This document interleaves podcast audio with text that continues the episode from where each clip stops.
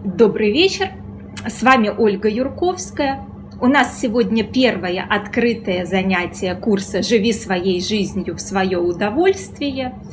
И у меня сразу вопрос к вам. Напишите, пожалуйста, в чат, какой вы хотите результат от этого занятия, зачем вы сегодня пришли на этот вебинар, зачем вам нужно э, провести свой вечер именно так, ответы на какие вопросы вы хотите получить, э, чтобы к концу вебинара действительно у вас был шанс получить ответ на эти вопросы.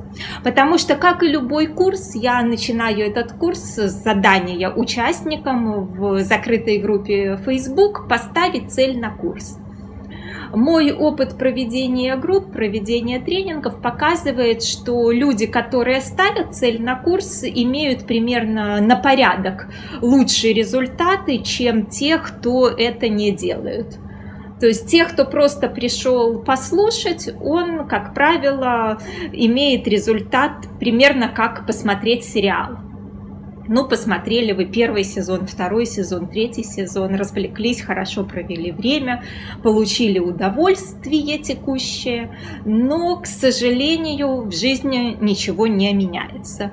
А у тех людей, кто ставит цель, цель на курс, цель на вебинар, цель на ближайший месяц или год, или пять лет. Э, как правило, сбывается, конечно, какая-то другая цель, еще лучше, чем поставленная, но, по крайней мере, они туда движутся.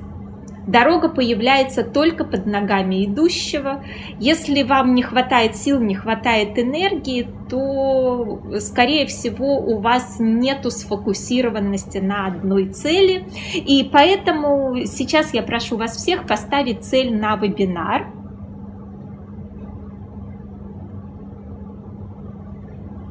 И тогда, если у вас будет стоять цель на вебинар, у вас появляется шанс именно на эти вопросы получить ответы. Как выявлять и убирать ограничивающие убеждения? Елена, это тема курса про личную силу. Угу. Отличный вопрос у нас.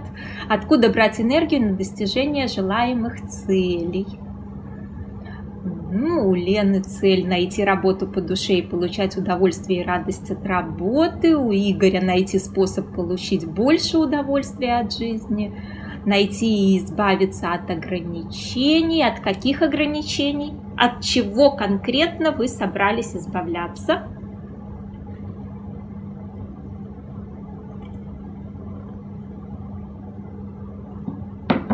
Научиться ставить цели и достигать есть, их у меня есть курс как раз быстрое и эффективное достижение целей. Имеет смысл, если вот какие-то такие узкие цели, брать конкретный курс. Этот курс не про достижение целей, это курс про жить в свое удовольствие. Мне нужно научиться поддерживать свою работоспособность на протяжении всего дня, в том числе против, после работы. Анна, правильно ли я понимаю, что вы так себя загнали, что и после работы не хотите дать себе отдохнуть?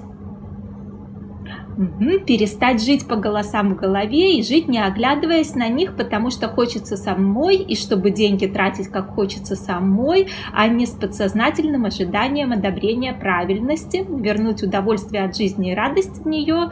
Вот только подсчитать это невозможно снаружи. Угу, спасибо, Саида. Выйти из состояния застоя, научиться легко и радостно вставать по утрам.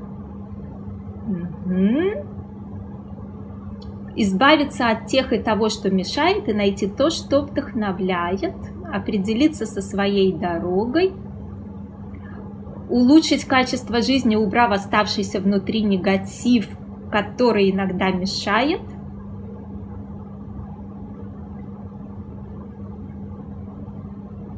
сохранять глобальное ощущение радости, несмотря ни на что. Елена, у меня для вас плохая новость. Э, если вы пытаетесь вырезать из себя половину э, нормальных эмоций, чувств и переживаний, вы станете мертвой.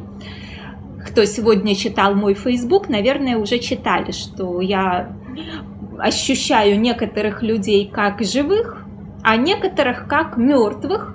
Ну и, в общем-то, большая часть э, нашего социума, процентов, наверное, 90 даже, э, проходит по категории полумертвых людей, почти мертвых. То есть люди, в которых нет жизни, люди, в которых нет энергии, которые э, действуют по каким-то шаблонам, как марионетки. И, естественно, им от этого плохо, им от этого больно жить. Жизнь состоит у них из бесконечного недовольства, жалоб, претензий обвинений.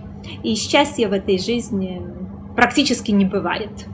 Иногда бывает чуть полегче, иногда бывает какая-то истеричная радость ненадолго, но это люди, к сожалению, не живые. И ну, для меня было бы страшно превратиться в такое существо.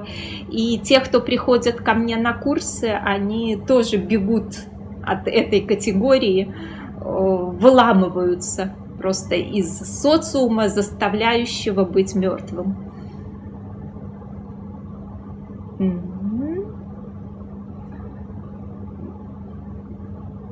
Вспомнить, как радовали все мелочи, научиться восстанавливать силы и черпать энергию для задумок или определять, какие задумки важнее, чтобы концентрироваться только на них –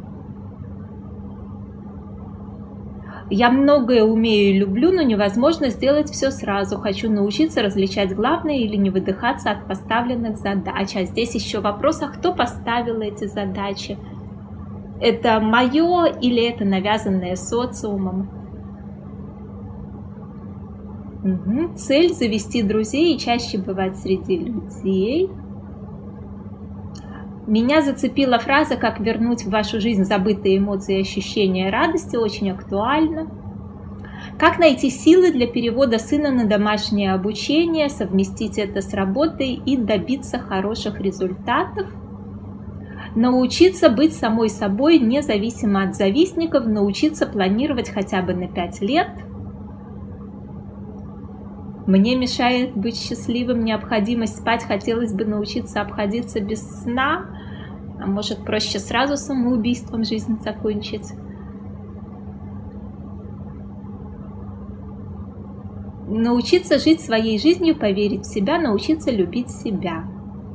Преодолеть страх предъявить себя миру, повысить свою энергетику, восстановить свои жизненные силы – а мне тупо денег. Почему-то кажется, что с остальным легко разберусь. Ну, кому тупо денег, э, тем лучше приобрести курс э, «Деньги по-взрослому, деньги в семье, деньги по-женски». Выходим на новый уровень, и к нему в подарок идут бонусом 18 денежных вебинаров и курс «Как получать намного больше денег в жизни».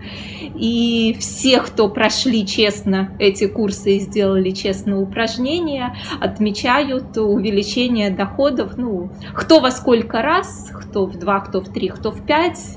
Ну, в общем-то, курсы самоокупающиеся и с деньгами помогающие разобраться.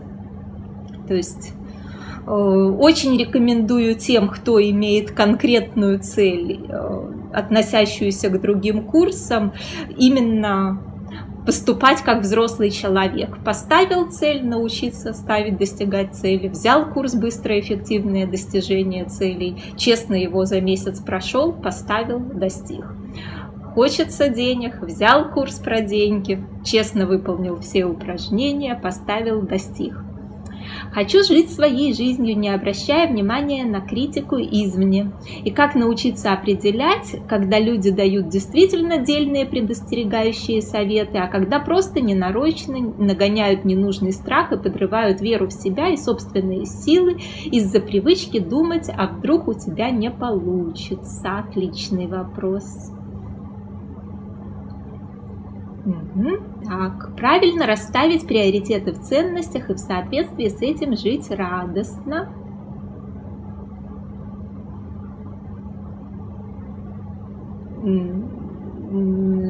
Так, ну это у вас описание, то, что увлекает многое в жизни, пять работ по мелочи и пятеро домашних детей. А не цель на курс. Как ставится цель на курс? Сейчас вы находитесь в какой-то точке А и хотите попасть в какую-то точку Б, а еще лучше в точку С, которая дальше, чем точка Б. И, в общем-то, нужно определить, что же то за точка С у вас, куда же вы идете, как вы узнаете, что вы туда пришли, потому как если вы собрались поехать в Париж, то вы можете оказаться где угодно, если не понимаете, где тот Париж, как он выглядит, как туда ехать и так далее.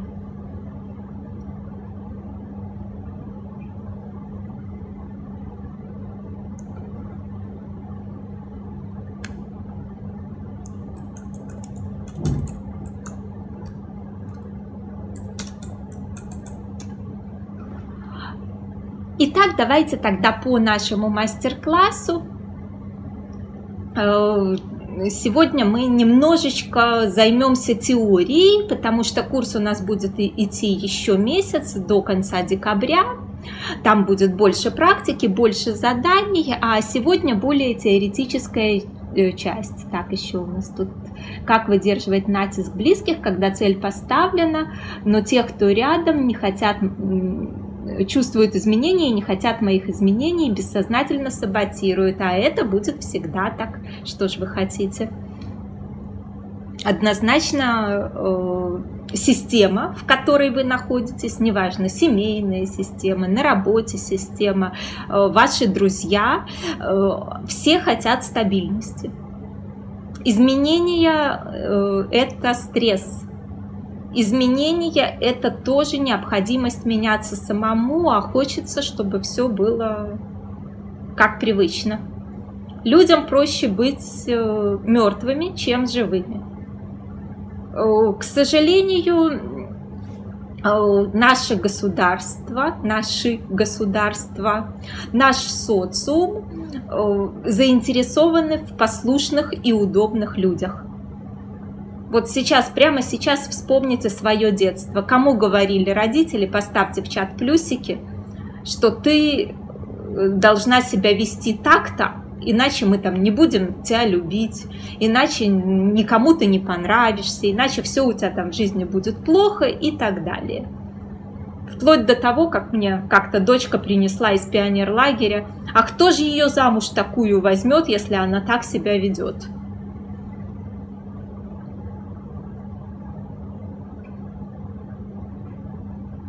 Угу. Найти смысл в том, как живешь, почувствовать себя живой, испытывать все эмоции, при этом развить то, что дано, не жить э, тускло.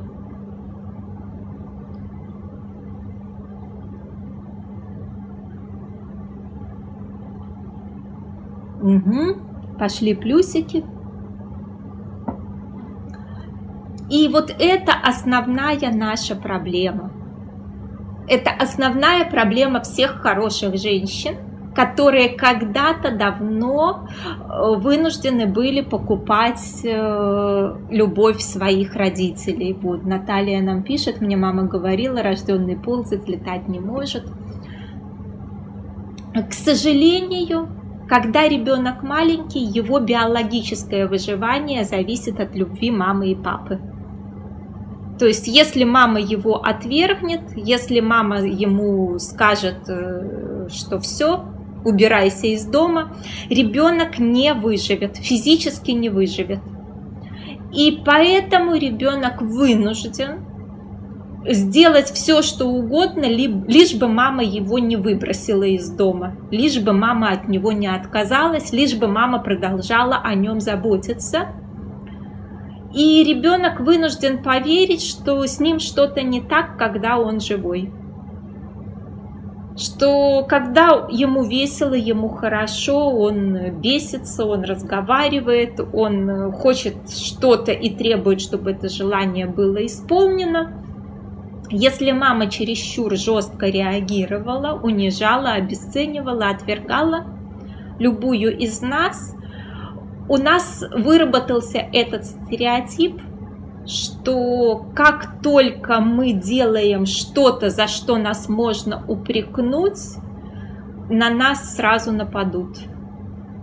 Мы ждем агрессии от людей э, именно в том, что мы как-то плохие, мы что-то не то сделали, мы какие-то не такие, и это очень-очень опасно э, для маленького ребенка было когда-то.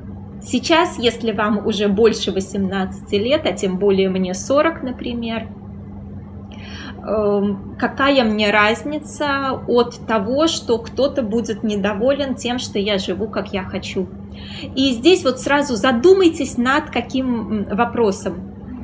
Э, если вы слышите критику того, как вы живете, что вы делаете, как вы э, работаете, если это не там, руководитель или заказчик, а если это вот в принципе какие-то посторонние люди, которые не имеют отношения, как вы считаете, что от вас хочет человек, который высказывает вам претензии или критику, тем более в соцсетях публичную, сплетню среди общества, или недовольство родственников, которых вообще это не их дело. Как вы считаете, что от вас хочет этот человек и что он хочет для себя? Зачем он занимается этой критикой, критиканством? Зачем он говорит гадости? Что происходит на самом деле?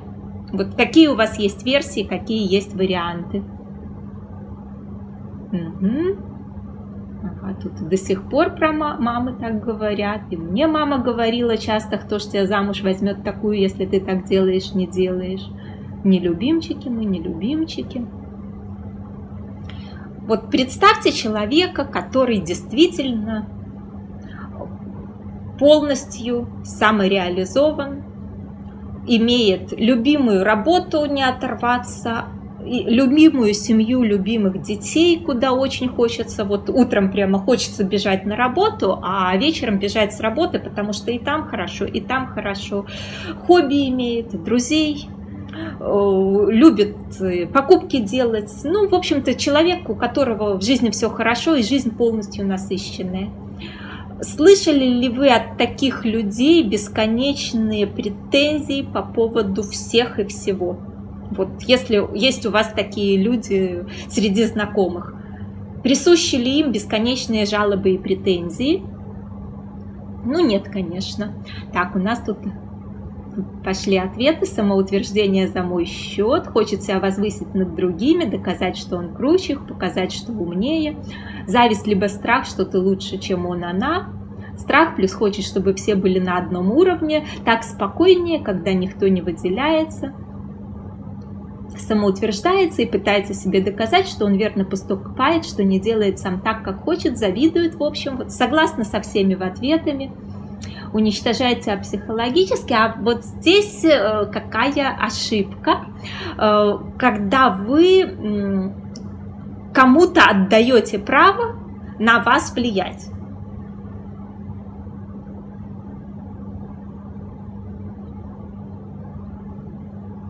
Транслирует то, что ему в детстве говорили. Ну, с какой-то ж целью он это транслирует. Да, присуща у меня такая свекровь.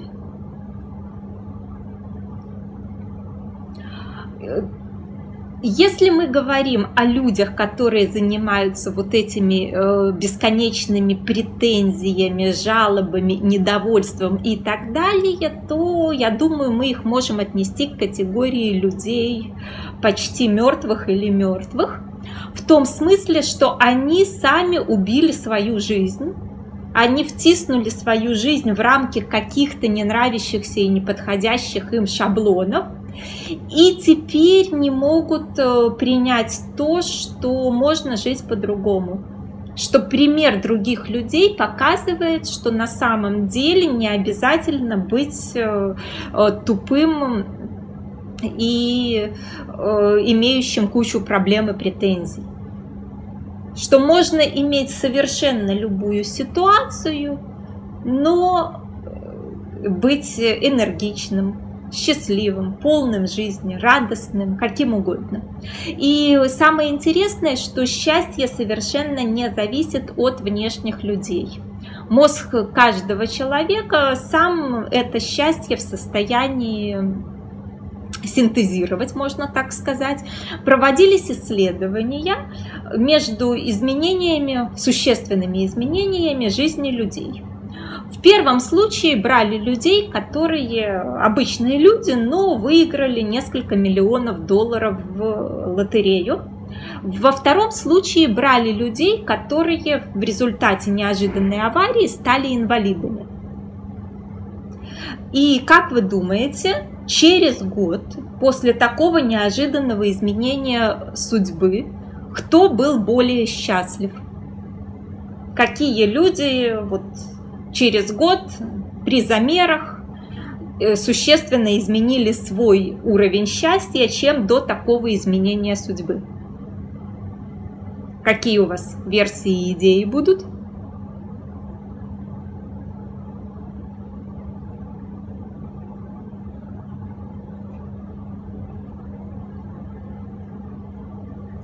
в общем-то, практически никогда на этот вопрос не бывает правильных ответов. Э, уровень счастья не изменился. То есть э, люди, которые привыкли быть несчастными, даже выиграв несколько миллионов долларов, проходит год, они привыкли к новому состоянию, но их уровень счастья э, практически такой же, как до выигрыша. И та же ситуация по инвалидам. За год они приспособились к своему новому состоянию, и их текущее ощущение счастья э, осталось примерно э, точно таким же, э, как было до этого. То есть нельзя сказать, что отдельно кто-то более счастлив, менее счастлив, потому что мой опыт показывает, что среди людей богатых э, все-таки меньше претензий, нытья и жалоб.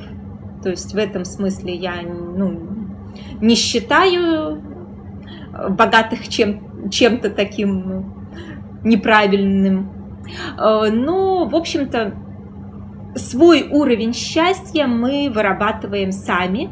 И этот уровень счастья не зависит от э, реально измеримых внешних условий.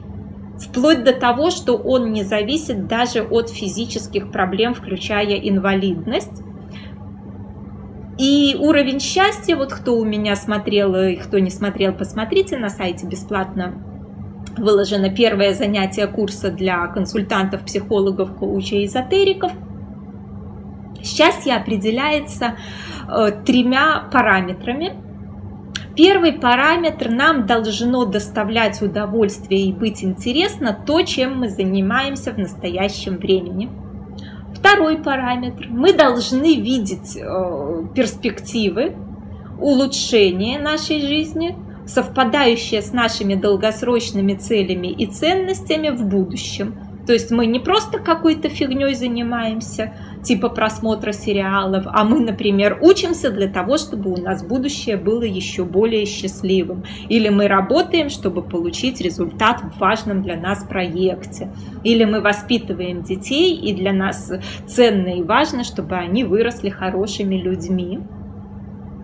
И третий параметр нам нужно комьюнити, э, то есть э, сообщество единомышленников, которые нас одобряют и поддерживают. Это может быть коллектив на работе, это может быть хорошая семья, это могут быть друзья, это может быть какой-то коллектив единомышленников в рамках хобби. Э, те, кто умеют так делать, это может быть все там пять коллективов единомышленников на какой-нибудь еще учебе, например. То есть мы люди социальные, нам нужна группа, которая нас будет одобрять и поддерживать. По вот э, этим трем параметрам счастья, если понятно, поставьте, пожалуйста, плюсики. Если есть какие-то вопросы, то задайте, пожалуйста, эти вопросы чтобы сразу я могла пояснять, э, что... И тогда у нас э, стоит ситуация какая? Мы забываем о том, что люди, которые э, нас критикуют, люди, которые для нас токсичны, люди, которые нас не одобряют и не поддерживают, просто не являются вот этим комьюнити. То есть мы путаем, с детства путаем необходимое нам, э, вот правильно Елена написала, дружелюбное окружение, то есть э, необходимое нам комьюнити, которые поддерживают. Как найти такое комьюнити? Ника, его э, чаще всего приходится э, либо создавать вокруг себя семью, друзей, э, убирая тех, кто заведомо не подходит. Как только вы оцениваете человека как токсичного, мертвого, озлобленного, его нужно убирать.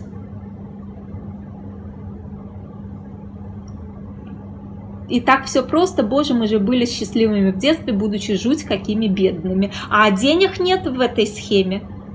В этой схеме человек с любым уровнем достатка, с любым социальным положением, с любым интеллектом может быть вполне счастлив. И я часто наблюдаю, что как раз-таки люди бедные, но которые имеют эти три параметра, они намного более счастливы, чем дети богатых людей, у которых нет интересного занятия сегодня, нет долгосрочных целей на будущее, и их комьюнити таких же мажоров, э, в общем-то, ничего никого никак не одобряет и не поддерживает. И они глубоко несчастны и доводят себя до саморазрушения, практически до суицида с помощью алкоголя и наркотиков.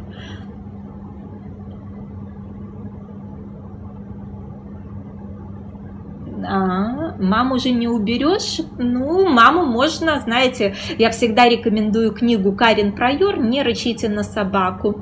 Она есть, э, если погуглите, то найдете, где она очень четко показывает, как она сумела перевоспитать свою маму и как ее клиентки по этой схеме тоже сумели э, перевоспитать свою маму, хотя бы чтобы мама не давала вот таких токсичных э, фраз, токсичных советов, токсичных рекомендаций. И я могу сказать, что это реально. У меня есть тоже тренинг про маму. Э, и многие слушатели после этого тренинга дают отзыв, что оказывается маму можно перевоспитать пусть там не в идеальную маму превратить, но хотя бы сделать так, чтобы мама больше не говорила гадостей вполне реально. Угу. Вообще, мне кажется, что с одной стороны эти факторы определяют счастье, но в то же время счастье это способ восприятия и видения. Э, э, счастье это то, что вы сами себе создаете, когда четко следуете этим трем параметрам. То есть, когда вы в каждом моменте, которым занимаетесь, учитесь находить интерес и удовольствие, либо отказываетесь от этой деятельности, например, за деньги нанимаете кого-то другого. То есть, если я не люблю убирать, ко мне приходит женщина и убирает, и, в общем-то, я не должна искать удовольствие в процессе уборки я в это время занимаюсь какой-то другой, более интересной мне работой или отдыхом, или удовольствиями. Если вы вместо дел, которые вас э, саморазрушают, занимаетесь тем, что на перспективу совпадает с долгосрочными целями, ведет к ценностям, то это от вас зависит, чем вы заняты тем, что работает на ваше будущее или чем-то саморазрушительным. И по людям, которые вас окружают, здесь тоже четко идет, если вы учитесь отказываться от общения с токсичными людьми, с людьми озлобленными, с людьми, имеющими к вам претензии, и Э, приближаете к себе, сами проявляете инициативу, сдвигаете время в общении на тех, э, от общения с кем у вас больше энергии, кайфа и удовольствия, то буквально через несколько месяцев ваше текущее ощущение счастья будет э, постоянным. То есть это по кусочку скушать слона вполне возможно. От того, что вы сейчас что-то это узнали, ничего не изменится. Но если вы постепенно, в течение даже месяца, будете выполнять пошагово упражнения на то, чтобы с каждым разом ваши текущие занятия были вам все больше в удовольствие, на то, чтобы то, чем вы занимаетесь, приближало вас к долгосрочным целям, и на то, чтобы избавляться от токсичных людей, и на их место приходили люди приятные, вы будете намного более счастливой. И, соответственно, ваши эмоции будут подкрепляться текущими достижениями, Здесь же нужно понимать какую вещь. Мы либо развиваемся, либо деградируем, умираем и гнием. Не бывает ничего среднего. И когда вы выбираете развиваться, то вы идете к счастью. А когда вы выбираете, чтобы было как есть, то вы начинаете вот гнить, умирать, разрушаться и превращаетесь вот в тех э, бесконечно ноющих, жалующихся и имеющих претензии ко всем окружающим и ко всему миру, знаете, таких теток вот прямо.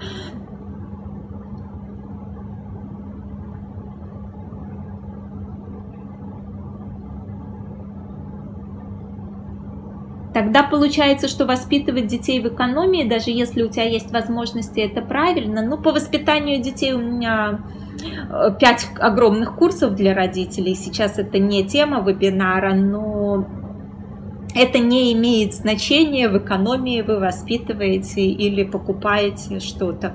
Вопрос в том, сумеете ли вы научить ребенка на своем личном примере, как жить счастливой как заниматься с удовольствием и кайфом в настоящем тем, чем вы занимаетесь, как э, э, делать, чтобы долгосрочные цели реализовывались, и то, чем вы занимаетесь, совпадало с вашими ценностями, и как окружать себя приятными людьми, которые вас одобряют, поддерживают и с которыми вам хорошо. Если вы научите детей этим трем необходимым для счастья умением, не будет иметь значения, сколько денег вы на них потратили. Ваши дети будут счастливыми людьми вне зависимости от социального положения, вне зависимости от реального интеллекта, вне зависимости от карьерных достижений. Можно иметь именно состояние, ощущение вот этого радостного проживания своего счастья. Угу, Татьяна пишет, я прошла про маму, реально работает. Угу, Саша тещу оградила от дочери на два года, так она сразу воспиталась, да. Бойкот хорошо действует. Угу. Примеру, в разные периоды жизни уровень счастья примерно одинаковый, типа любой кайф и удовольствие становится нормой, и ощущение нехватки возвращается. Ощущение нехватки только у тех, у кого нету продвижения к долгосрочным целям и проблемы с комьюнити.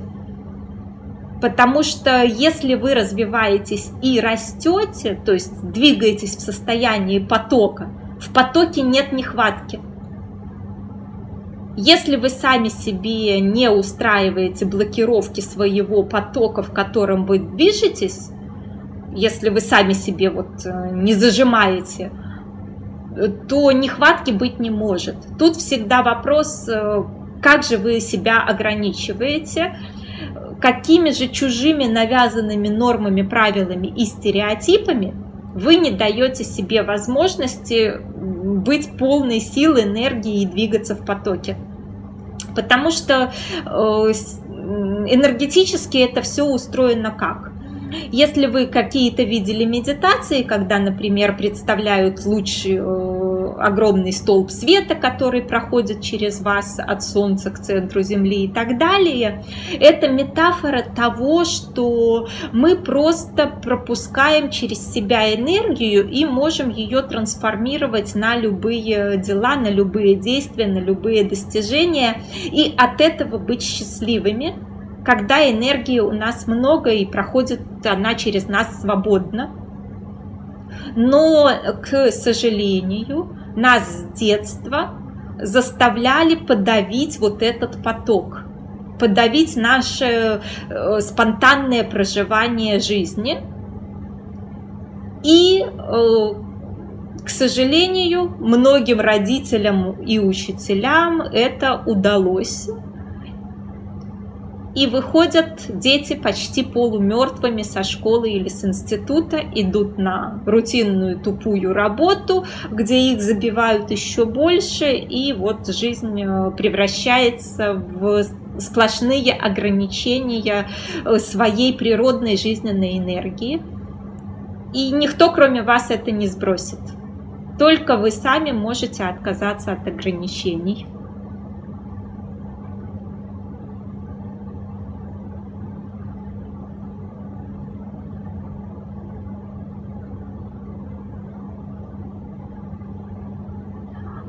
Так, ну давайте про детей э, все-таки обсуждать на курсах про детей или в группе на Facebook. Сейчас давайте все-таки о нас самих, а не о воспитании детей будем разговаривать. И самое первое, что вы можете сделать, чтобы освободиться от ограничений, которые мешают вам быть счастливыми, это э, все время ловить э, в голове Э, или если вы читаете чью-то претензию к вам, или если кто-то вам говорит какую-то гадость, нужно задавать ключевой вопрос, а кому это выгодно, если я буду поступать так, как э, озвучена данная претензия.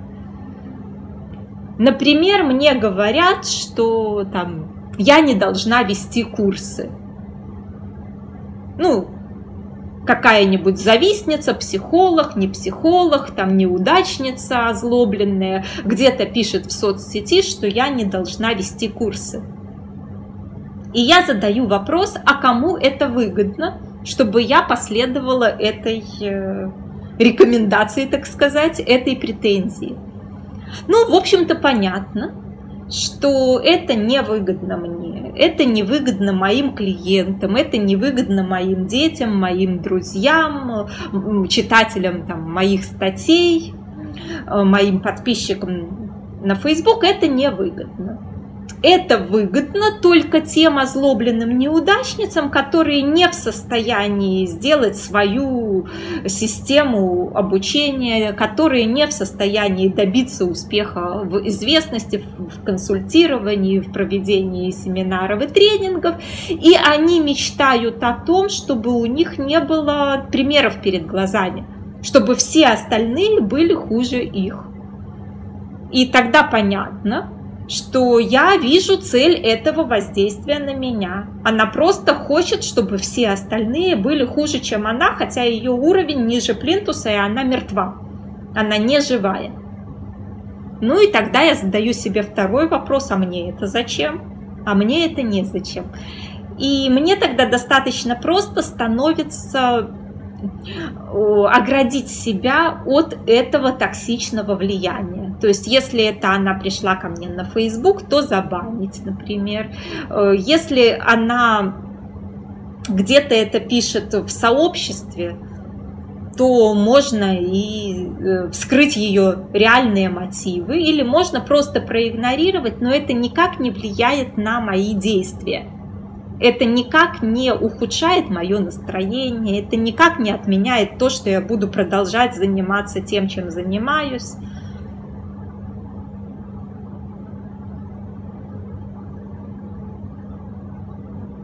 Э, Екатерина спрашивает, в каком тренинге послушать про то, как не ограничивать детскую энергетику. Екатерина, у меня курсы для родителей все э, именно об этом. Напишите мне потом в личку. на Facebook и если это коллега, у Анны вопрос, снова задаем вопрос. Что она хочет? Она хочет каким-то образом забрать мои ресурсы, например какой-то проект, премию, там, внимание начальника, э, еще что-то. Или она хочет, вот знаете, ученые проводили тоже исследования, э, разницу между американскими рабочими и нашими рабочими, когда при сдельной оплате э, если американцу ставишь сдельную оплату, он старается заработать как можно больше, а если нашим ставишь сдельную оплату и кто-то по молодости и глупости начнет стараться заработать как можно больше, то угадайте, что могут сделать его коллеги, которые привыкли э, делать какую-то норму и зарабатывать примерно одинаково, как все. Если кто-то вдруг начнет в 2-3 раза больше выработку давать, ну, в общем-то, к сожалению, он огребет очень много агрессии, вплоть до физической расправы, подстав, порчи его каких-то изделий, и его будут пытаться выжить из этого коллектива, э, именно потому, что его коллеги будут категорически против того, что он э, высовывается и демонстрирует то, что они хуже, он лучше. И, в общем-то, у его коллег э, есть для этого основания, потому как уже много раз наши рабочие нарывались на то, что руководство говорит, а что это мы такие зарплаты будем платить, не бывает таких зарплат, и резко снижает расценки за выработку, то есть один месяц получили много, если получили, на следующий месяц работаем в два раза больше за те же деньги, которые были до того как.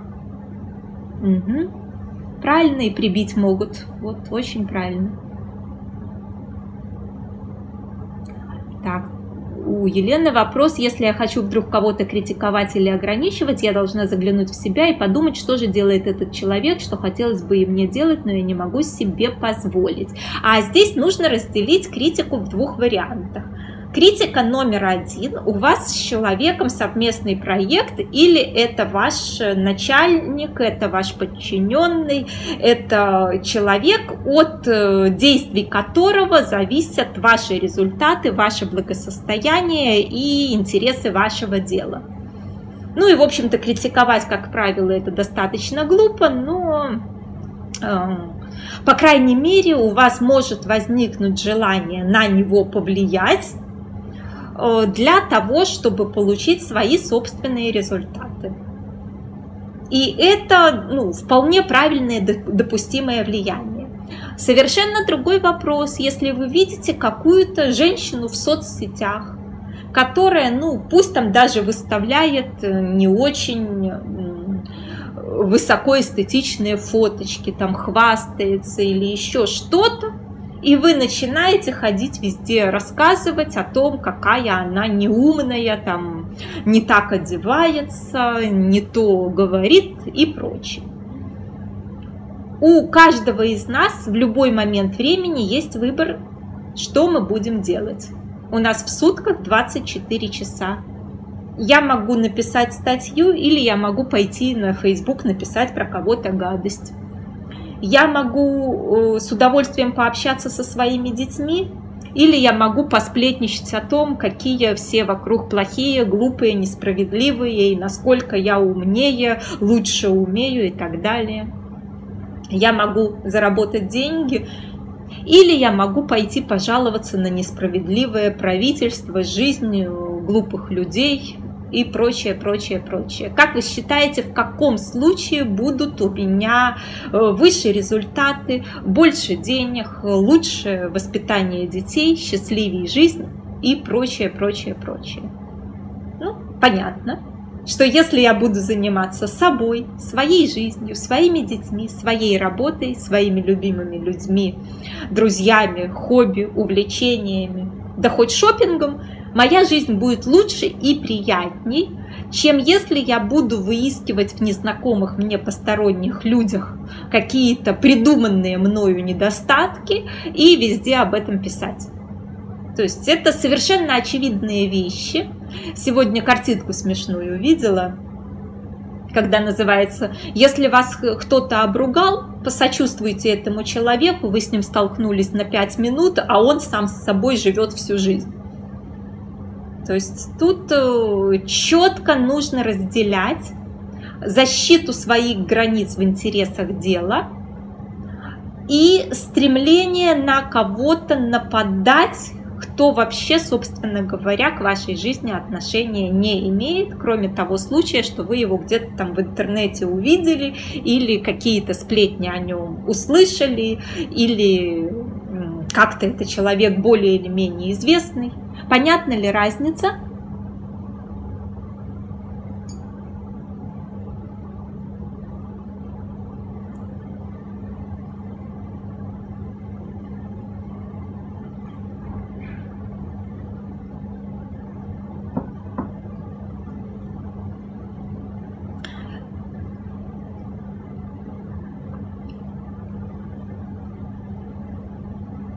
То есть э, подытожу такой момент по поводу людей, которые жалуются, высказывают претензии, э, каким-либо образом вас унижают, а от общения с любым человеком мы либо получаем удовольствие, либо это какое-то краткое деловое взаимодействие – либо мы получаем негативные эмоции от того, что он как-то на нас э, напал, унизил, еще что-то сделал. Э, вот сложный момент, как и свои границы сохранять и не допускать нападений. Люди воспринимают твою неагрессию как слабость. Ника, у меня вот только что как раз закончился курс «Как развить свою личную силу и умение влиять на окружающих».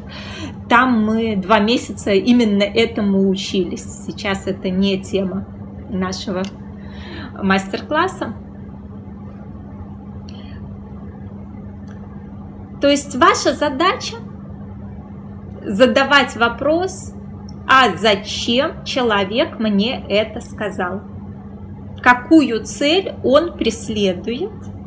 Кому это выгодно? А что выгодно мне самой?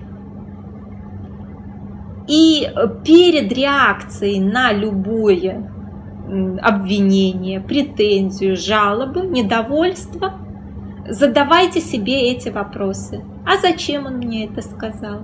А кому будет выгодно, если я последую этому? А что хорошо для меня самой?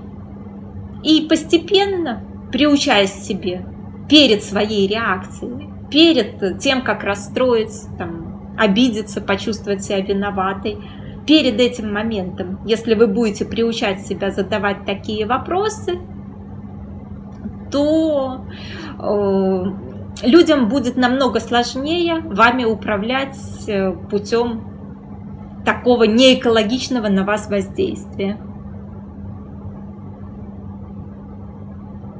Цели иногда слишком долгосрочные, а чувствовать себя сильной и счастливой хочется в текущий момент.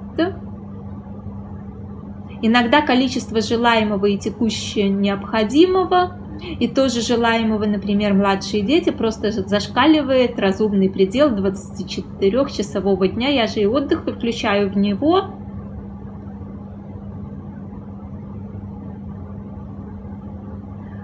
Ну, здесь же вопрос стоит в том, что вот сразу плавненько переходим к следующему моменту. Вот, правильно Наталья, кстати, по прошлой теме говорит, что ей еще первая свекровь говорила, если тебя похвалили, задайся вопросом, а какую цель преследует этот человек. Очень важно э, для того, чтобы перестать зависеть от э, претензий и недовольства, не искать чужую похвалу.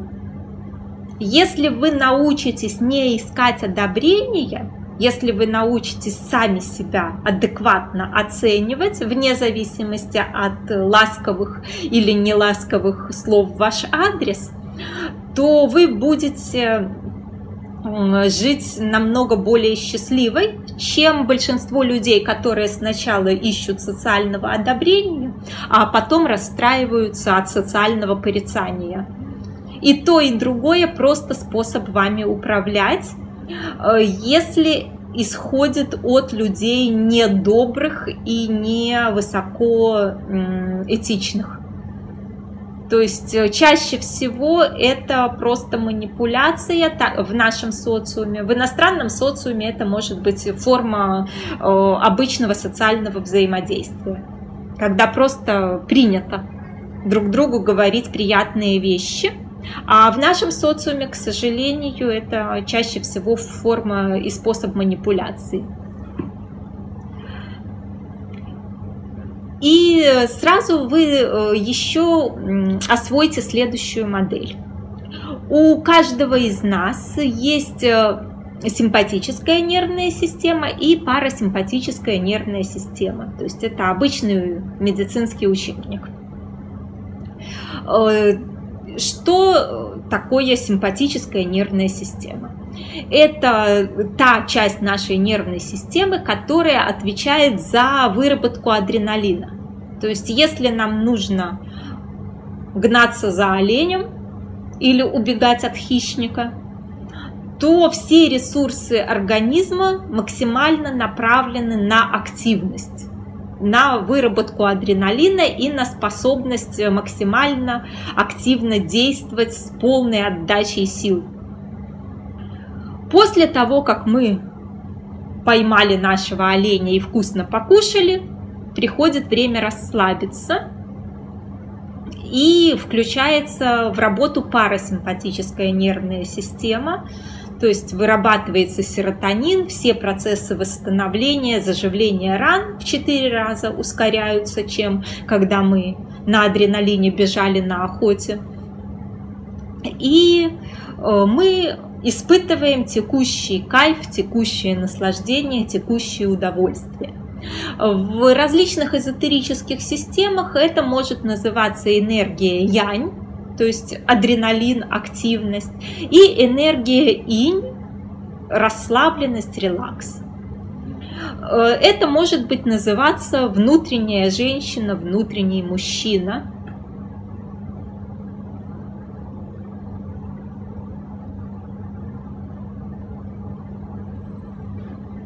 И э, здесь нужно понимать, что у любой женщины есть парасимпатическая нервная система и симпатическая нервная система, и у любого мужчины есть парасимпатическая нервная система и симпатическая нервная система. То есть это обычная биология, э, никаких э, странных теорий. И дальше у нас получается, что если мы осознаем, что да, я женщина, но у меня есть э, э, симпатическая нервная система, которая вырабатывает адреналин, на котором я могу достигать целей, активно действовать в социуме и так далее и тому подобное.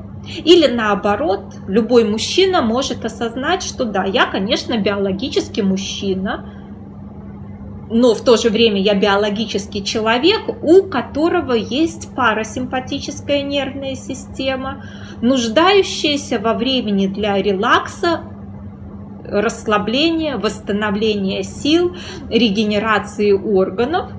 То есть обоим полам нужно учиться и полностью эффективной работе одной и полностью эффективной работе второй нервной системы. Что же происходит с нами э, после социальной адаптации? Э, нас приучают к тому, что единственно приемлемый способ жить это обходиться без сна 24 часа и бежать, бежать, бежать, бежать за очередным и очередным оленем. То есть даже поесть это уже лишнее. Загнал одного в ледник, второго в ледник, третьего в ледник, и так вот пока всех оленей на земле не переловишь. Ну, в общем-то, понятно, что это приводит к ранним инфарктам, к полной несчастливости, к тому, что у людей трудоголизма они никак остановиться не могут, и жизнь их заканчивается достаточно рано, э, к сожалению. И таких случаев, я уверена, было много.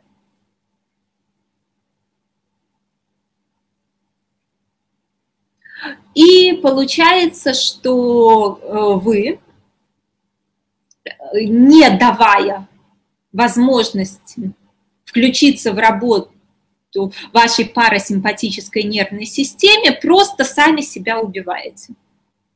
То есть, э, к сожалению, к большому сожалению, это просто способ себя убить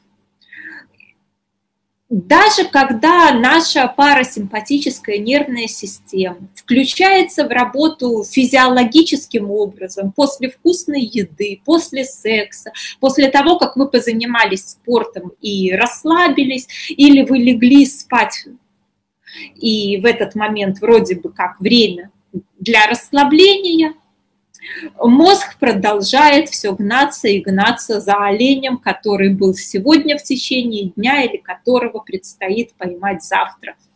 То есть мозг все накручивает и накручивает э, проблемы из будущего или из прошлого, не давая возможности расслабиться в настоящем времени.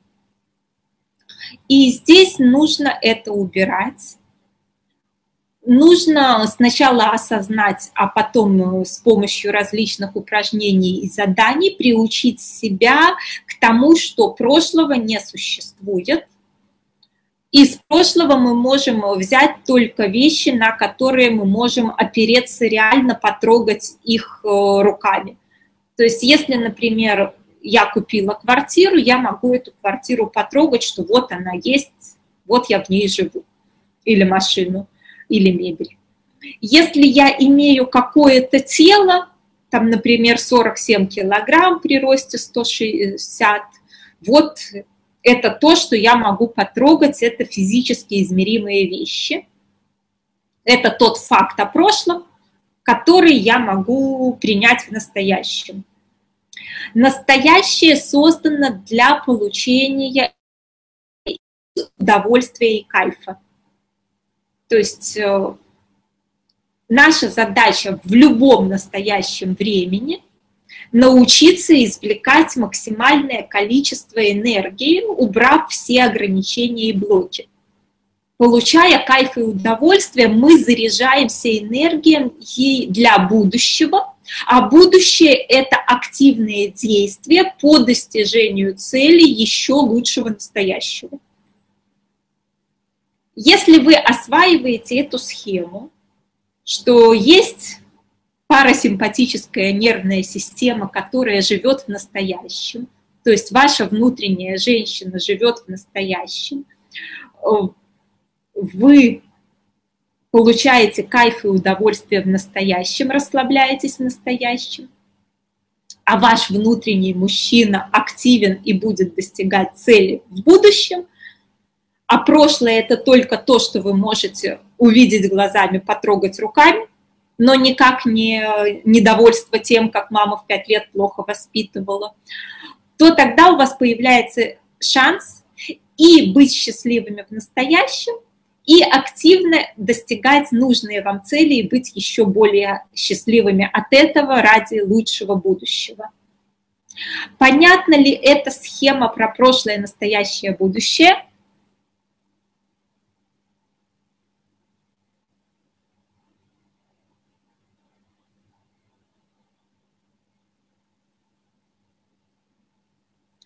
Ольга, по вашему времени, сколько времени уходит на то, чтобы перестроиться? Мне называют сроки 1-2 года, это так долго.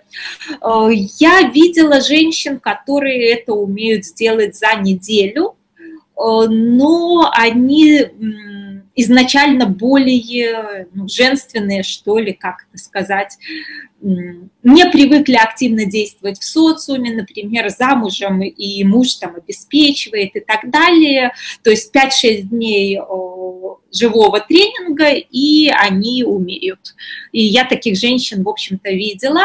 Сама я не такая, у меня только на четвертый год, э, ну, не сказать, что регулярных тренировок, так, то регулярных, то забросила, но только на четвертый год у меня получилось э, то, что я хотела.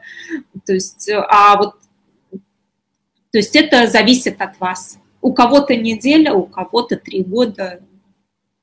Ну, я вообще в плане всяких вот таких физических вещей э, не способная. У меня все очень-очень долго и очень плохо, пока научусь, получается. Так что не знаю, сколько у вас займет.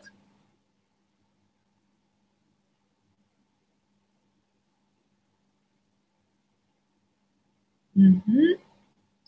Анна, вот год прошел, как я начала курсы проходить, сейчас вижу, замечаю результаты, а быстрее, видимо, как с беременностью, только фотомонтаж. А если я в том году с кем-то сильно поругалась, то это не то прошлое, которое надо учитывать. Э, вы можете учитывать настоящее или будущее. То есть в настоящем вы лежите на диване, слушаете вебинар, кушаете печеньку, и у вас все хорошо, получаете кайф и удовольствие. И завтра, например, вам предстоят переговоры с тем, с кем вы поругались. Для того, чтобы эти переговоры прошли удачно, вам нужно учесть какой-то опыт прошлого общения. То есть с точки зрения отстраненного безэмоционального анализа для нового будущего проекта вы это учитываете. Но это отстраненный анализ ради будущего, но никак не а, то, что вы э, будете сидеть и вместо того, чтобы получать кайф и удовольствие от прослушивания вебинара, все время думать, какая она непорядочная стерва, что так со мной поступила, какая я виноватая и глупая, что так с ней поругалась, все плохо, все умрут. От вот этого бесконечного пережевывания эмоций толку не будет. Толк будет, если вы ради будущего проекта проанализировали факты из прошлого. Понятно ли это? Угу привычка дурная сформировалась погружаться в прошлое, надо избавляться. Так она не только дурная, она бессмысленная и вредная.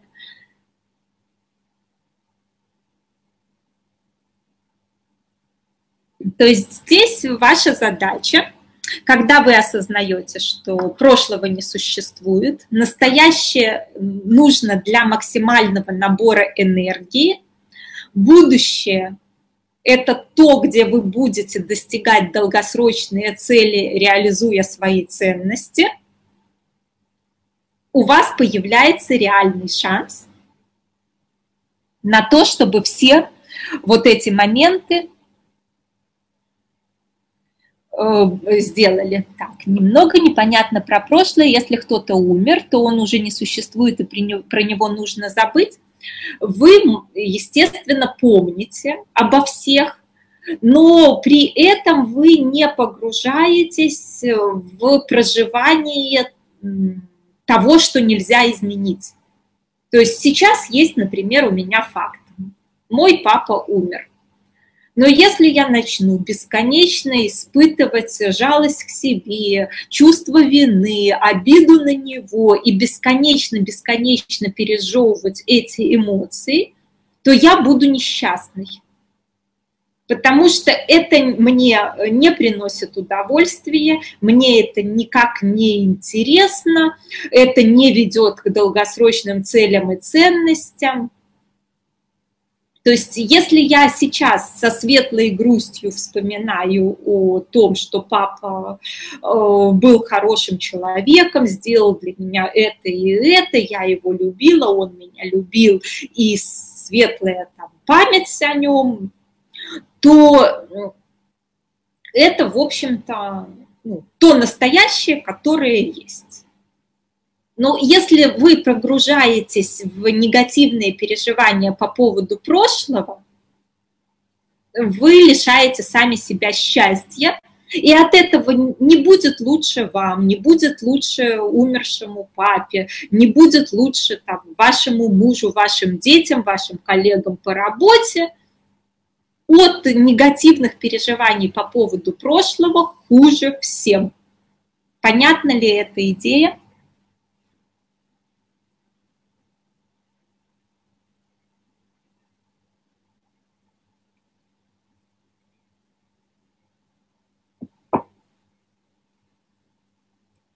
То есть ваша задача в настоящем времени спрашивать себя, а какое удовольствие я сейчас получаю, а получаю ли я это удовольствие, если нет, то как мне его получить. Или я действую для достижения целей для будущего. То есть вот э, примерно такие должны быть вопросы к себе. И эти вопросы помогут вам э, не делать ошибку, когда большинство людей не живут в настоящем времени. Они либо переживают по поводу того, что что-то не то с прошлым, либо тревожатся, как все будет плохо и трагично в будущем. Угу. И медлительный человек, за что меня всегда ругала мама. Очень не люблю торопиться и бежать, но в реальности мало успеваю, энергии не хватает, а хотелось бы. Зацепила ваша метафора про оленя, но пока не понимаю, что тогда делать, чтобы успевать. В первую очередь расслабиться. Никогда у вас не будет много энергии для активности, если вы не расслабились. А любимое занятие под названием суета, оно не помогает достигать целей. Если вы просто бестолково суетитесь, у вас может быть 20 встреч и переговоров с нулевым результатом. Если вы сначала расслабились в кайфе, в удовольствии, э, ощущаете точный момент и точные действия – вы напишете одно письмо, вы сделаете один телефонный звонок, вы проведете одни переговоры, и они э, завершатся необходимым вам результатом. Хотя вроде бы э, первый человек 20 там, часов по часу проводил переговоры, был такой активный, напористый и прочее, результат ноль. Второй человек 19 часов отдыхал, развлекался, получал удовольствие, проводил время в кайф, один час активно действовал, имеет результат. Понятно ли, о чем я говорю? Видели ли вы такие примеры людей, такую разницу? Э, да, Саида, нам нужно научиться принимать ситуацию как есть, реальность принимать, а потом э, мы ее не переделываем, мы ставим скорее цель на будущее, точку С, в которой мы хотим оказаться. Но та реальность, которая есть сейчас, она есть сейчас. Если вы научитесь быть честными с собой по поводу сегодняшней реальности – Э, вы научитесь достигать э, те цели, которые захотите. Потому что люди не достигают цели э, в первую очередь, когда они не признают реальную реальность. Либо они галлюцинируют, что они уже где-то там, где хотят быть, а на самом деле они совсем не там. Либо они занимаются раскопками прошлого и нет сил для будущего. Угу. Наталья спрашивает, может же быть непрожитое горе по поводу смерти, и тогда его надо прожить, чтобы появилась светлая грусть. Наталья, там надо, если действительно не пройдены все этапы проживания горя, надо их как-то честно пройти, или нужно иметь картину мира высоко духовную, глубоко религиозную, позволяющую все-таки идею реинкарнации, позволяющие тому, что Господу виднее, чужой душе виднее, когда и как уходить. потому что чаще всего э, такое затянувшееся горе – это страх своей смерти и обиды к умершему, что он там чего-то там не додал, не доделал и так далее, то есть э, жалость к себе, там, набор э, таких вещей, может быть, с психологом надо на индивидуальных консультациях поработать. У меня так было и сейчас иногда, не хочу написать письмо по работе, и все, потом через день напишу под настроение, и классный результат получается. А вот это очень важное наблюдение для женщин особенно, что когда под хорошее настроение в потоке что-то делаешь, результат всегда намного интересней, э, чем когда себя заставляешь, вымучиваешь, прям насилуешь и лучше бы ты этого не делала, не звонила, не писала, не встречалась бы.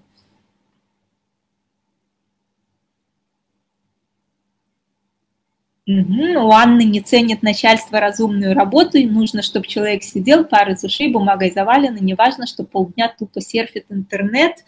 Э, меняйте на адекватное начальство, если не устраивает работа. А разве неправильно галлюцинировать по поводу места своего пребывания? Ведь если выстроить в голове свою мечту, то она сбудется. Как правило, мечты сбываются у тех, кто умеет точно и эффективно действовать для достижения целей. Э, а тех, кто сидят в соцсетях и галлюцинируют, что они станут умными, богатыми и красивыми миллионерами, что-то у них вот ни одного не видела, чтобы сбылась мечта все люди, которые поверили в эти аффирмации, визуализации и так далее и тому подобное, э, к сожалению, э, зря, как правило, тратят время, а потом оказываются придавлены своими рухнувшими воздушными замками. Если человек галлюцинирует, что он умный, богатый и красивый, сидя на продавленном диване в съемной хрущевке, он не станет умным, богатым и красивым.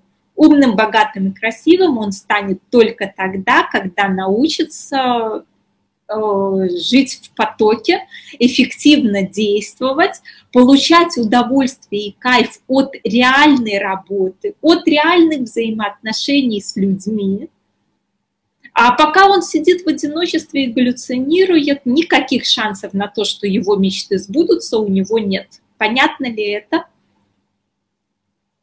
Ну, Ольга пишет, жалко, что в потоке редко бываешь, а это нужно просто приучать себя к тому, что все время ты можешь находиться в потоке, либо потоке кайфа, удовольствия по женскому варианту, то есть в работе парасимпатической нервной системы, либо переключаясь на поток э, по мужскому варианту, активное продвижение на пути к нужной тебе цели, совпадающей с твоими ценностями. То есть э, и там, и там есть кайф и удовольствие, они разные.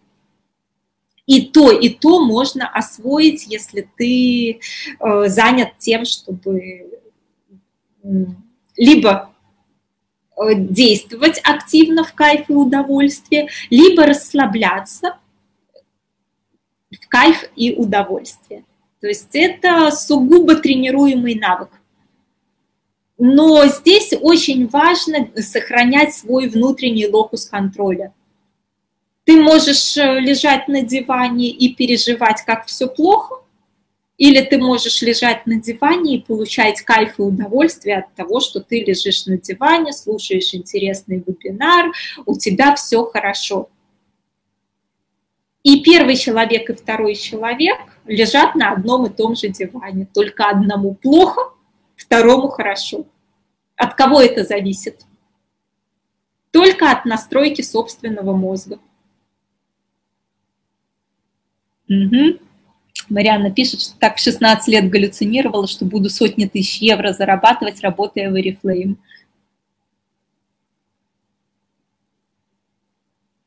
Ирина, вы путаете правильную постановку целей. Вот я же говорю, возьмите мой курс «Быстрое и эффективное достижение целей».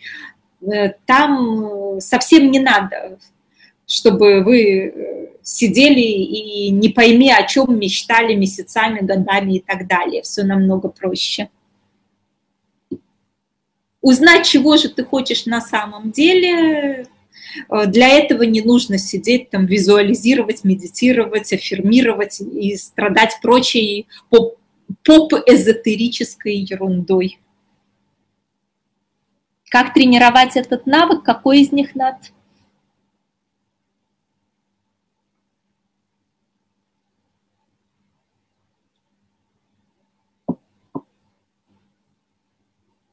Если вы о навыке наслаждаться текущим моментом, это сугубо в вашей голове.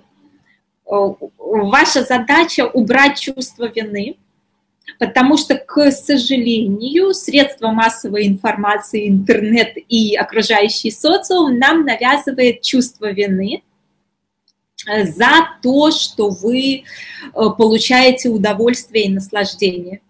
А могла бы в это время и убраться. А могла бы в это время пыль протереть, а могла бы в это время там мужа ублажить как-нибудь, или поработать, или детьми там заняться, покритиковать их, повоспитывать, уроки с ними сделать, еще что угодно. Но для себя кайф и удовольствие нам не разрешены. И тогда получается, что мы вместо э, удовольствия от того, что уже есть вкусная еда, есть безопасность, есть... Э, э, ну, у нас же, у каждой из нас много чего есть, чего нет у негритянки в Африке. Или чего нет у каких-нибудь там бедных индийских женщин, или чего нет у какой-нибудь провинциальной доярки. У каждой из нас много чего есть. Конечно, и родственники навязывают. Да, у самих нас в голове часто возникает вот этот критикующий голос, который запрещает нам получать текущий кайф и удовольствие. И, к сожалению, наша задача э, очень тогда становится сложной убрать этот критикующий голос из своей головы перейти на схему, что я не смогу активно действовать в настоящем, если я не расслабилась, не получила кайф и удовольствие э, прямо сейчас. У меня просто энергии не будет. Э, нормальная пропорция между активностью и расслаблением должна быть 90% удовольствия, кайфа и расслабления активных э, действий, которые на пределе сил, на адреналине, их 5-10%. Остальное время кайф, удовольствие, наслаждение ради набора энергии, чтобы действительно эффективно, активно действовать. И первое, с чего нужно начинать любой нашей хорошей женщине, убирать критиков из своей головы, э, понимая, что мы работаем на свое счастье, на свое будущее, и поэтому только кайф, удовольствие, наслаждение, набор энергии в настоящем дают нам возможность э, действовать в будущем. Понятна ли эта идея? Угу. Когда разрешила себе официально отдыхать в перерывах, стало настолько спокойнее и, кажется, делаю больше дела. Если не больше, то точно не извожу себя, а вот должна бы. Отлично.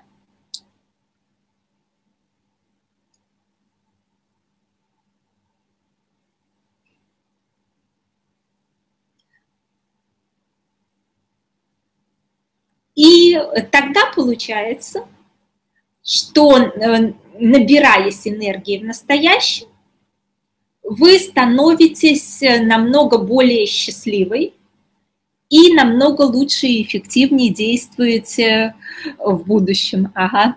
Часто ловлю себя на мысли, что это я с книжкой просто валяться буду, надо же досмотреть вебинар недосмотренный, статью полезную, прочитать, убрать, еще что-то важное сделать и так далее. Вот здесь встраивайте в себя мысль, что ничего важнее отдыха и релакса у женщины нет и быть не может.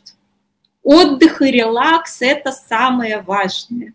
Буквально берем ежедневник и записываем туда сначала дела для удовольствий, для отдыха и релакса, для кайфа, наслаждения, а потом все остальные задачи, занятия и прочее. То есть четко выполняем задание, это будет домашним заданием. Берем ежедневник и сразу косметолог, парикмахер, маникюр, встречи с подругами, шопинг, книжка. Каждый день не часа, а для отличников не менее двух часов кайфа, удовольствия, наслаждений, тех дел, которыми нравится заниматься. А до этого можно сначала составить огромный-огромный-огромный список, вспомнить все занятия, которые вам нравились в детстве, в подростковом возрасте, в юношеском возрасте, сейчас, или то, чем занимается кто-то еще, ну, виртуальные знакомые в соцсетях видите, сами читали, видели рекламу и так далее, но вы как-то этим никогда не занимались. Ну, кто-то рисует, кто-то поет, кто-то э, что-то делает руками, там мыло варит, кукол шьет. И такие э, задачи э, внедряете в свой день. И сейчас расскажу, откуда мы будем брать время на это. Э, выполняем тоже задание на ближайшую неделю ограничения от поступления информации. То есть такой мини-ретрит. Э, никаких чтения новостей, никаких чтения соцсетей, э, никаких вот этих светских бесед о том, кто где как воюет, взорвался, упал или что еще произошло. Никаких вот этих вот э, поступлений негатива. То есть четко ограничения на эту неделю. И при этом составили список и каждый день записали какое-то вот такое занятие, которое, ну, может, и не принесет сразу удовольствие, но хотя бы хочется попробовать или то, что точно принесет удовольствие. Вот это все записали.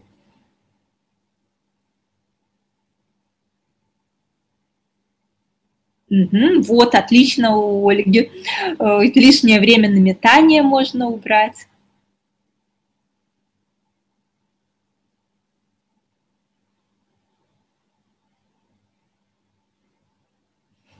Ольга, спасибо за разрешение позаниматься бездельем. Откуда вообще взялась мысль, что нужно себя бесконечно развивать? А это же все социум нам навязывает, что идеал человека у нас нынче – это тот, у кого э, маниакально-депрессивный синдром в маниакальной фазе обострения.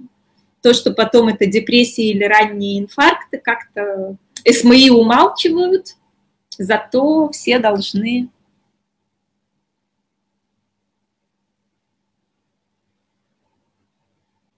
Ну, работа уже как есть, а вот релакс вписываем в первую очередь.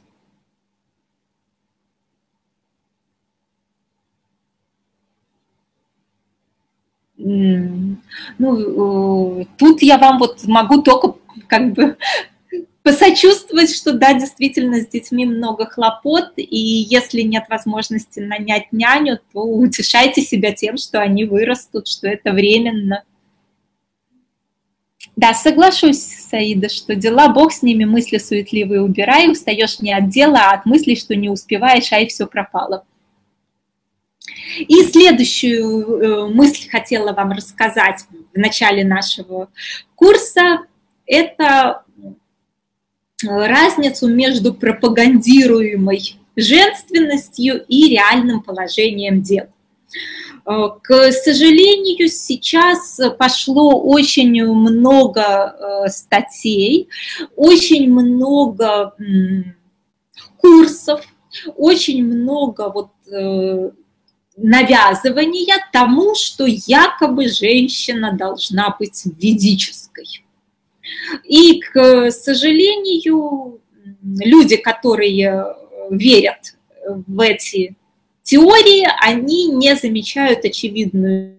Например, что проповедница зарабатывает, обеспечивая себя, мужа и детей, а муж выполняет рутинную техническую недорогую работу, зарабатывая в несколько раз меньше, чем она, но при этом она транслирует, что вот все должны там мужу подчиниться, потому как длинная там юбка решает все и так далее. И э, такие теории, которые якобы привезены к нам с Востока, там, из Индии и так далее, они противоречат реальному положению вещей. Реальное положение вещей выглядит следующим образом. Э, девочкам с 12 лет транслируют одну и ту же схему делай карьеру, учись, поступай в институт, делай бизнес, сама зарабатывай, становись успешной. В нашем социуме никто не транслирует девочкам, что будь послушной, будь покорной, рожай 10 детей и сиди замужем. Таких трансляций у нас э, нет. Нам, девочкам, говорят, будь активной, учись и обучают активной мужской модели поведения в социуме.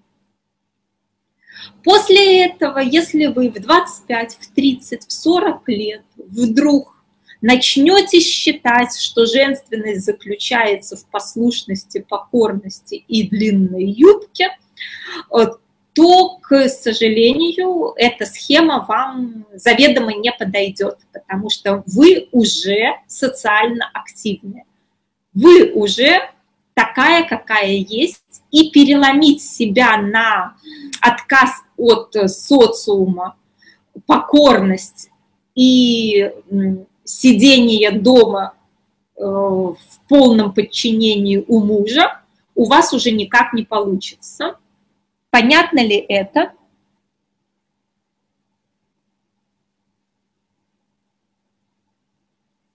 Саша, душа трудится э, не суетой.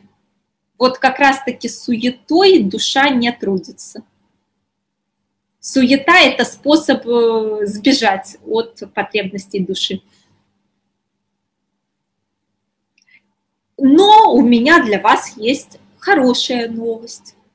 То, что 90% женщин, в том числе я и, скорее всего, вы, ориентированы на социальную активность, наши мужчины в 90% случаев видели точно такую же социально активную маму. То есть наши мужчины привыкли к тому, что женщина именно такой и должна быть. Активисткой, передовицей производства, э, достигающей цели в социуме, непокорной, непассивной бессознательно мужчины считают это полной нормой, и единственное, о чем мечтают, это чтобы ну, в их адрес не было агрессии. То есть э, ваша задача э, быть активной, но не быть бестолково агрессивной. А для этого опять-таки нужно быть в реальности и оценивать себя э, реальность. И тогда с мужчинами получается какая ситуация? Это все сказки про то, что мужчинам нравятся покорные женщины. Мужчина, который привык видеть социально активную маму, покорную женщину не воспримет как подходящую себе. И если мы возьмем э, какие-нибудь пары, помните, например, Раиса Горбачева и Михаил Горбачев, Вот типичный пример вполне успешного мужчины, но который э, своей жене позволял быть социально активной и который э, слушал свою жену.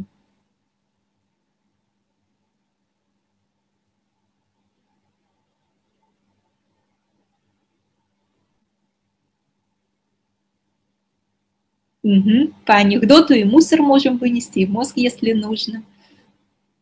Ну, мозг нужно выносить грамотно.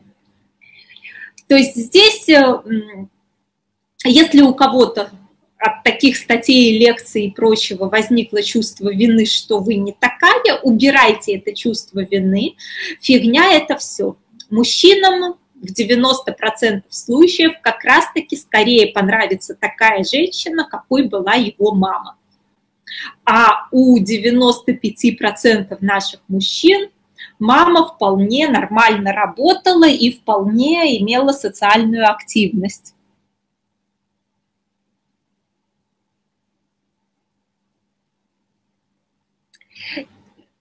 И э, с мужчинами тоже какая интересная ситуация. Я э, ну, всегда э, не понимала, как вот вообще у женщин могут быть проблемы с мужским вниманием? Как-то ну, всегда у меня было, даже там в 15 лет, в 17, 18, там, в 25, когда бабушка спрашивала у моей мамы, а я подслушала разговор, что «а у Оли мальчик есть?» Мама отреагировала, ха, мальчик, у нее пять мальчиков есть с одним на машине ездят, второй ведет в кино, третий в театр, четвертый с ней гуляет, пятый ждет своей очереди. Ну и, в общем-то, понятно, что характер у меня совсем не подарок, э, внешность, ну, не сказать, что там супер красавица, фотомодель там, и прочее, или мисс там чего-нибудь. С одеждой всегда у меня были проблемы, потому что по тем временам найти мой размер было совершенно нереально, поэтому что купила, то и ну, подумай, что она на два размера больше сойдет. Ну и вообще как-то понятно, что майка, там шорты, джинсы, никаких ведических э, нарядов. А когда я когда-то все-таки купила сари, то как-то очень изумила всех своих друзей, и они меня троллили, что это за кухонная занавеска, что-то ведическое сари на них впечатление не произвело, но, тем не менее, всегда получалось, что кавалеры э, у меня, ну, в общем, была одна проблема. Как-то так обеспечить логистику, чтобы они между собой не сталкивались. И еще у моих кавалеров был какой-то такой жуткий, вот просто жуткий вариант приглашать меня либо на свой день рождения, либо на свадьбу друзей, а там втихаря говорить, что я невеста его. Причем я еще даже ну, как-то сексом ни разу не позанималась, а он уже рассказывает родственникам, что это его невеста. Ужас какой-то. Как вы думаете, на что западали эти кавалеры, при том, что рядом могли быть более красивые подруги, например, намного лучше одетые, потому как семья была бедная, намного лучше, в общем-то, ведущие себя с мужчиной, совсем вот более приятные в общении, не стервы. На что западали вот эти кавалеры. Так, сейчас пока почитаю, что тут. Нет, не интеллектом. Мозгов тоже ж не было. Это сейчас я на, за умную могу сойти, а по тем временам мозгов не было. Вы же не считаете, что я прям всю жизнь такая умная была в 25 лет, э, а в 18 лет так вообще. А что такое харизма? На легкость общения. В общем-то, все э, люди, что мужчины, что женщины, западают на одну вещь. На э, то, что человек живой, то, что через него, через нее проходят потоки энергии. То, что человек не забит, не зажат, а имеет вот э, под, ну, подключен к своему потоку, э, действует спонтанно, живет как хочет, и у него свободная энергия проходит через него. Потому что мы э, эмпаты все. Мы как сообщающиеся сосуды. Если я живая, энергичная и активная и расслабленная и живу как хочу, э, человек, оказавшийся рядом со мной, э, становится более живым. И это самое ценное. Угу. Веселая энергичность, энергию. Да не обязательно быть стервозной, это уже мой характер такой. У меня есть подруги, которые э, не были стервозными, но там на это же западали, на поток энергии, на то, что она живая. Одна из моих подруг, вот по тем временам, там, в 20-25 лет, одноклассница моя бывшая, ухитрялась, вот мы заходим в ресторан, уже какие-то незнакомые мужчины руками начинают махать. Или мы сидим с кавалерами за столиками, она пока к туалету и обратно сходит, в кармане три телефона принесла. Хотя, ну, вот э, супер красавица ее ну, никак нельзя было назвать. Но вот этот чистый поток энергии, это живость, это способность жить как хочешь, делать что хочешь. И, в общем-то, э, такая кайф от жизни вот просто в каждый момент времени, это то, что безумно привлекает людей вне зависимости от вашей внешности, вне зависимости от вашего возраста, вне зависимости от вашего интеллекта. Это то, на что люди, которые не совсем мертвые, притягиваются как э, опилки железные к магниту. Евгения предполагает, что позитивность... Э, да нет, с позитивностью у меня как-то не очень, ближе к стервозности. А живая может быть замотанной или это уже ближе к полудохлости? А в том-то же вопрос, что для того, чтобы быть живой, нужно максимум релакса. Если я реально не выспавшаяся, то у меня уже нету такой э, привлекательности – то есть если я выспалась и опоздала на два часа, мне простят все. Если я приехала вовремя, но вот в таком низкоэнергетичном состоянии, у меня, скорее всего, будут какие-то проблемы в переговорах. Кто встречал то, что в состоянии вот этого хорошего, сильного потока вы от людей получаете все, что угодно – у кого есть такой опыт, вот поставьте плюсики, напишите в чат.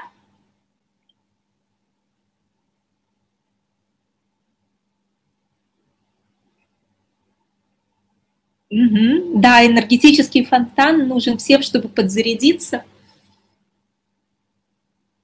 Это, знаете, как во всякой такой жуткой фантастике есть, что какие-нибудь там вампиры приходят на запах живых людей.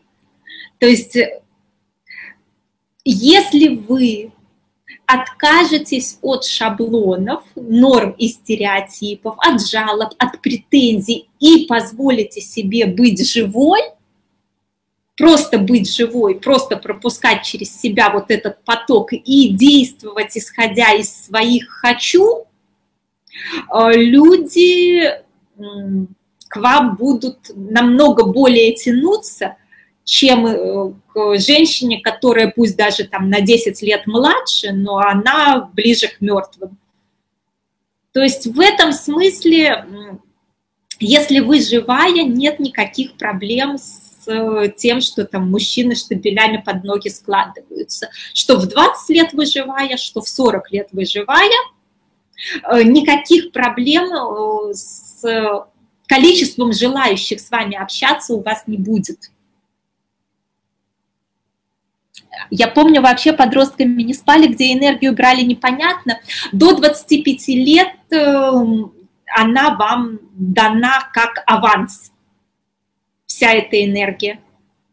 То есть еще недостаточно зажатостей, блоков, еще вы не загрузили сами себя, э, что вы должны и как правильно жить. Э, потом нужно расслаблять кайф, удовольствие и прочее уже осознанно. Угу. Когда сама на пике, все как-то очень отлично складывается само собой.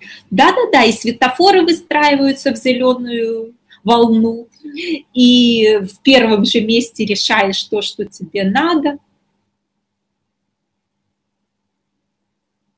Вот, очень правильное наблюдение у Зарины. До рождения детей было море энергии, как только перестала высыпаться, энергия стала иссякать. Так что, девочки, высыпаться – это святое.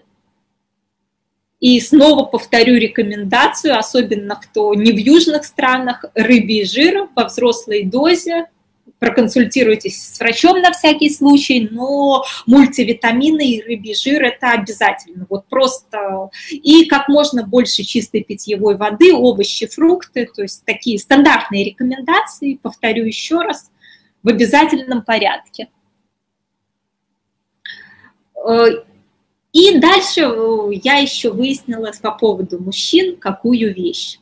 Э, то, что я считала, что все вроде бы как должны знать, ну это ж настолько естественно, разумно и так далее. Я недавно летом съездила в Питер к одной из моих любимых тренеров, к Ирине Венщиковой. Она меня на 19 лет старше, такая ведьма в самом лучшем смысле этого слова, тролль, когда я вырасту, я тоже такой стану, надеюсь. И у нее была группа женщин-психологов, то есть э, циклы разных тренингов по методикам ведения именно женских групп. А я никогда этим не интересовалась, всегда мне было как-то понятнее про бизнес, про деньги и так далее. А тут, э, ну, в общем, решила, что методика проведения таких групп – это вполне интересный мне как психологу тренинг, и съездила к ней в Питер разные группы по разным направлениям. И, в общем, я с изумлением выяснила, что то, что я считала ну, само собой разумеющимся, для многих женщин оказывается новости и открытие. То есть то, что я где-то, может быть, интуитивно, может быть, какие-то книги почитав там еще в 18 лет, э, стандартно применяю в общении с мужчинами для того, чтобы они э, несмотря на мой ужасный характер, несмотря на то, что надо мне, а не им, несмотря на то, что они так не живут, не привыкли и так далее, но выполняли какие-то мои просьбы и шли мне навстречу в каких-то вопросах и так далее. Ну, то есть э, для меня всегда я считала, что э, Разыграть сценку Скарлетт О'Хара в «Унесенных ветром» – это просто технический навык, который, в принципе, любая женщина может сделать, если захочет. Ну, я же умею, если мне надо. Ну, значит, все умеют.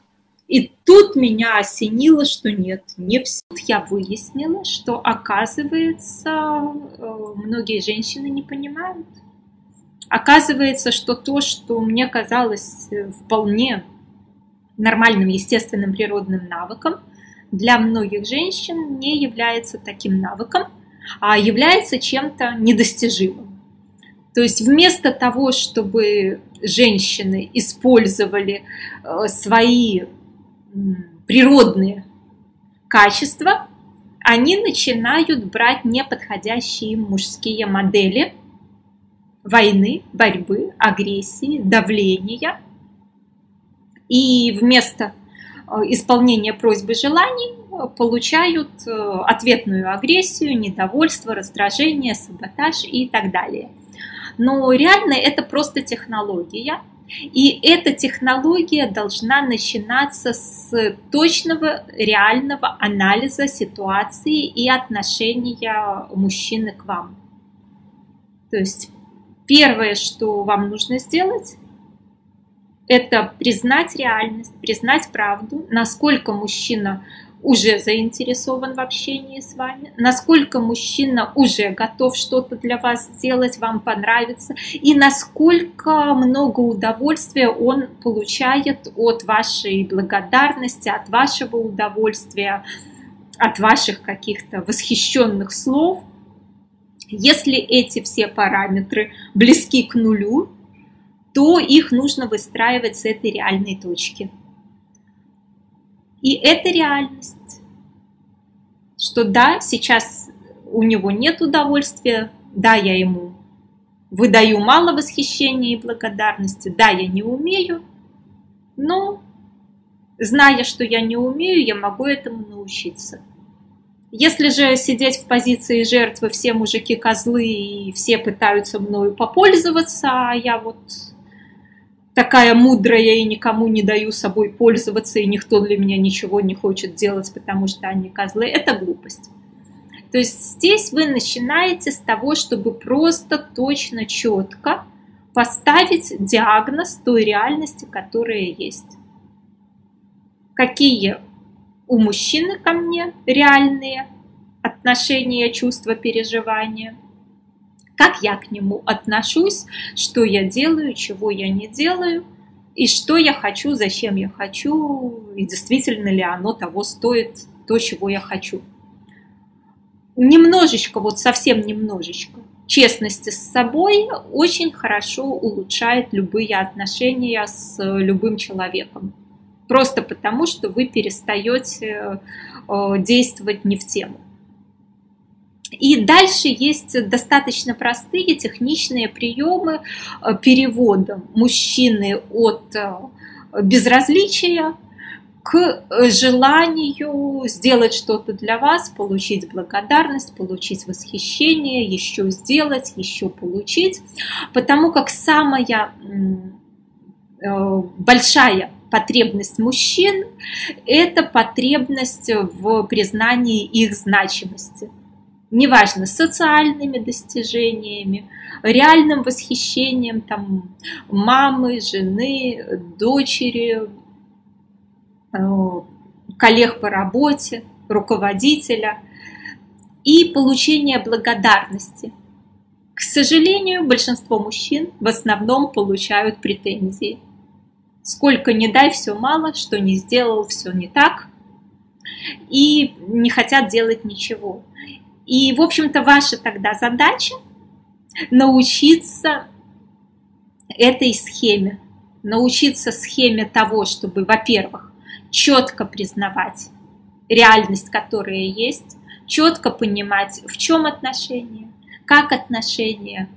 И после этого ставить реальные достижимые цели, как те отношения, что есть сейчас, перевести те отношения, которые вам нужны. Неважно, чего вы хотите от мужчины, чтобы он на вас женился, чтобы он вам помог там по работе, чтобы он что-то для вас сделал или просто, чтобы вы с ним в кайф общались это не имеет никакого значения. Э, любой результат вполне достижим, если вы учитесь э, анализировать реальность и ставить диагноз той реальности, что есть. То есть не витаете в галлюцинациях, что вот я такая королева, всем мне чего-то там должны по факту существования. Нет, никто ничего не должен. Но любые отношения – процесс управляемый. Если у вас возникают отношения с мужчиной, неважно, это социальные отношения, это любовные отношения,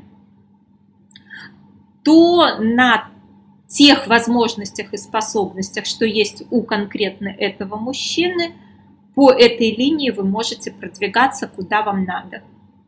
Ну, тут же снова нужно понимать, что если это дворник, то вряд ли он защитит докторскую диссертацию но он может вам там что-то починить, например. То есть тут э, тоже очень часто, и у меня была такая ошибка, э, когда мужчина не тянущий на девичьи грезы или на женские иллюзии, Э, пытаются женщины его запихнуть туда, куда он ну, просто интеллекта не хватает, личной силы не хватает, осознанности не хватает, зрелости не хватает. То есть здесь э, тоже это вопрос заблуждений и иллюзий. И э, на курсе мы будем заниматься чем? Мы будем учиться выстраивать свою оценку себя, оценку других людей и оценку отношений между вами с точки зрения реальности и учиться пошагово продвигаться к тому, что нам надо. Потому что управление любыми отношениями э, в первую очередь зависит от того, кто берет на себя ответственность за развитие этих отношений с учетом реально ли вообще. Если вы считаете, что ответственность на вас, и вы можете этим управлять, вы можете э, каким-то образом влиять на того мужчину, с кем вы общаетесь, то вы это сделаете. Если вы сидите в претензиях и обвинениях, как он почему-то не читает ваши мысли и не э, действует в вашу пользу в ущерб своим интересам, то вы будете всю жизнь сидеть с вот этими претензиями. Так что здесь э, третья часть нашего курса будет заключаться именно в том, чтобы реально оценить себя, реально оценить мужчину, реально оценить те отношения между вами, что есть прямо здесь и сейчас, поставить достижимые цели и пошагово с помощью достаточно несложных технологий, доступных любой разумной женщине, пройти от того, что есть сейчас, к тому, что вы хотите от этого мужчины. Причем речь не идет чисто о любовных отношениях, речь идет о любых социальных контактах. Если вы хотите, чтобы коллега помогал вам по работе, значит, вы выстраиваете с ним отношения так, чтобы ему было в удовольствие и в радость помогать вам по работе, потому что он получает самую ценную валюту, вашу благодарность, ваше восхищение. Если это касается э, каких-то отношений, хобби, друзей и так далее, то то же самое. Все эти вещи технологичны и достижимы. Если же речь идет о любовных взаимоотношениях, то никаких проблем нет ни чтобы он на вас женился, ни чтобы он там бросил кого-то и выбрал вас и так далее, если вы умеете, снова повторюсь, реально оценивать себя, его, то, что между вами – ставить цель и идти ровно к этой цели, не метаться туда-сюда, то хочу, то не хочу, то я виновата, то он виноват, то обиделась, то разозлилась, то расстроилась. То есть здесь вот эти все вещи, они только отдаляют. И вторая часть нашего курса, она про женские деньги. Женские деньги – это деньги на хотелки. Деньги на то, чтобы вы получали столько, сколько хочется, и эти деньги возникают при выполнении первой части. Когда вы приучаетесь жить в удовольствии, когда вы счастливы и радостны, то как-то так случается, что либо от мужчин, которым вы благодарны и которыми восхищены, либо просто ну, как-то там проект, там неожиданная премия, там клиент, там еще что-то, но на «хочу» приходят эти деньги. И тоже это достаточно технологичный способ, как хотеть настолько правильно, чтобы на это правильное хотеть автоматически организовывались способы это хочу исполнить. И этому мы будем учиться во второй части нашего курса. Поэтому буду рада, если вы присоединитесь к нашей группе. А на сегодня у нас все. Хорошего вам вечера. Всего вам доброго.